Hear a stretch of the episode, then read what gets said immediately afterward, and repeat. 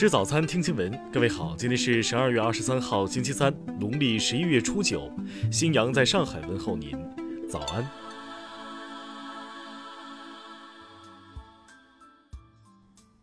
首先来关注头条消息。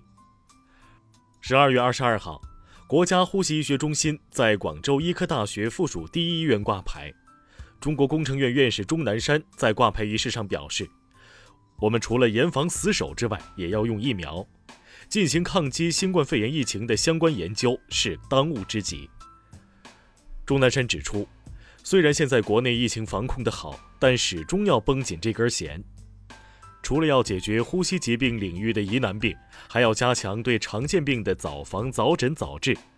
新冠肺炎疫情的防控最大的成功就是及早的联防联控。钟南山说，广州敢搞两万多人的马拉松比赛。显示了广东广州领导和百姓抗疫的信心。要是明年的春节很有序，又能旅行，那就很成功了。听新闻早餐知天下大事。反食品浪费法草案昨天提请审议。根据草案，制作大胃王吃播涉嫌浪费粮食的音视频等内容，或将被追究法律责任。最高检昨天发布四件涉非公经济立案监督指导性案例。指导全国检察机关加大刑事立案监督办案力度，依法保护非公企业合法权益。外交部昨天表示，借北京冬奥会炒作所谓中国的人权问题，完全是出于政治目的，将体育运动政治化，有违奥林匹克宪章精神。中方对此坚决反对。长征八号运载火箭昨天中午成功发射，以一箭五星的方式将五颗卫星送入预定轨道。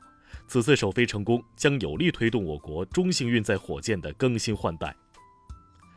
农业农村部日前发布消息，十二月份我国进入肉类消费旺季，猪肉价格略涨，第三周均价上涨至四十九点八二元，但同比仍下降百分之二点三。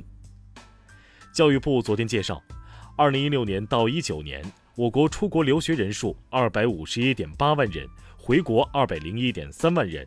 学成回国占比达八成。公安部消息，今年以来，全国道路交通安全形势总体平稳，全国有一百六十六个地市未发生重大和较大道路交通事故。经中国中医科学院联合多个医学组织向全球发起倡议，国际传统医学防治重大感染性疾病联盟二十一号在北京成立。下面来关注国际方面。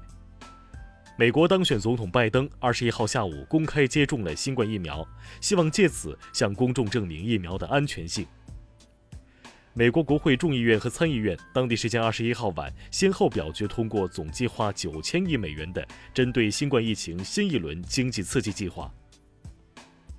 美国海军二十一号罕见披露称，美国海军一艘核动力潜艇穿过了霍尔木兹海峡，驶入波斯湾。据英媒报道。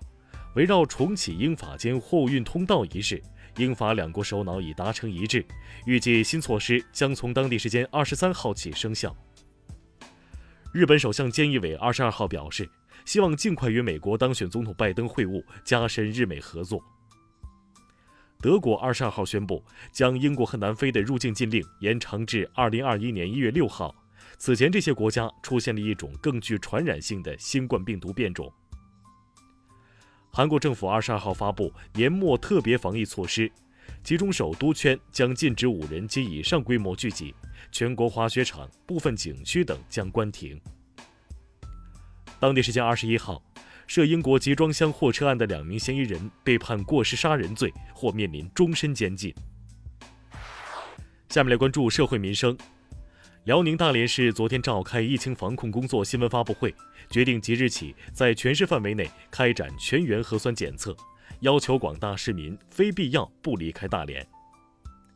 昨天，王淑金故意杀人强奸一案重审二审在邯郸市中级人民法院宣判，王淑金被判死刑，未被认定为聂树斌案真凶。山西刑满释放男子网络狱友形成黑社会性质组织，实施违法犯罪活动四十二起。近日，二十一名被告人分别被判处二十五年至十个月不等的有期徒刑。近日，西安一幼师管教行为不当，拖摔幼儿致其受伤。当地派出所对涉事教师进行治安传唤，并依法依规进行调查处置。青海公安消息，二零二零年，青海共侦办各类森林和野生动物刑事案件四十九起，查获国家一二级保护野生动物及其制品三千四百九十五余件，涉案价值两百四十一余万元。下面来关注文化体育，CBA 常规赛继续进行，辽宁队一百零五比八十三大胜北京队，山东队一百一十三比一百零三战胜广州队。尤文图斯官方昨天宣布，前锋 C 罗荣膺队内的十一月 MVP。在上个月的六场比赛中，C 罗出场六次，贡献六球一助攻。大型民族交响乐《关公颂》日前亮相山西大剧院，曲目柔美与激昂并存，涵盖了关公立身、成功、辉煌、败亡的悲壮一生。自然杂志最新报告显示，到二零五零年。由于人类为满足未来的食物需求而开垦土地，全世界近百分之九十的陆生脊椎动物物种都可能会失去部分栖息地。以上就是今天新闻早餐的全部内容。如果您觉得节目不错，请点击再看按钮。咱们明天不见不散。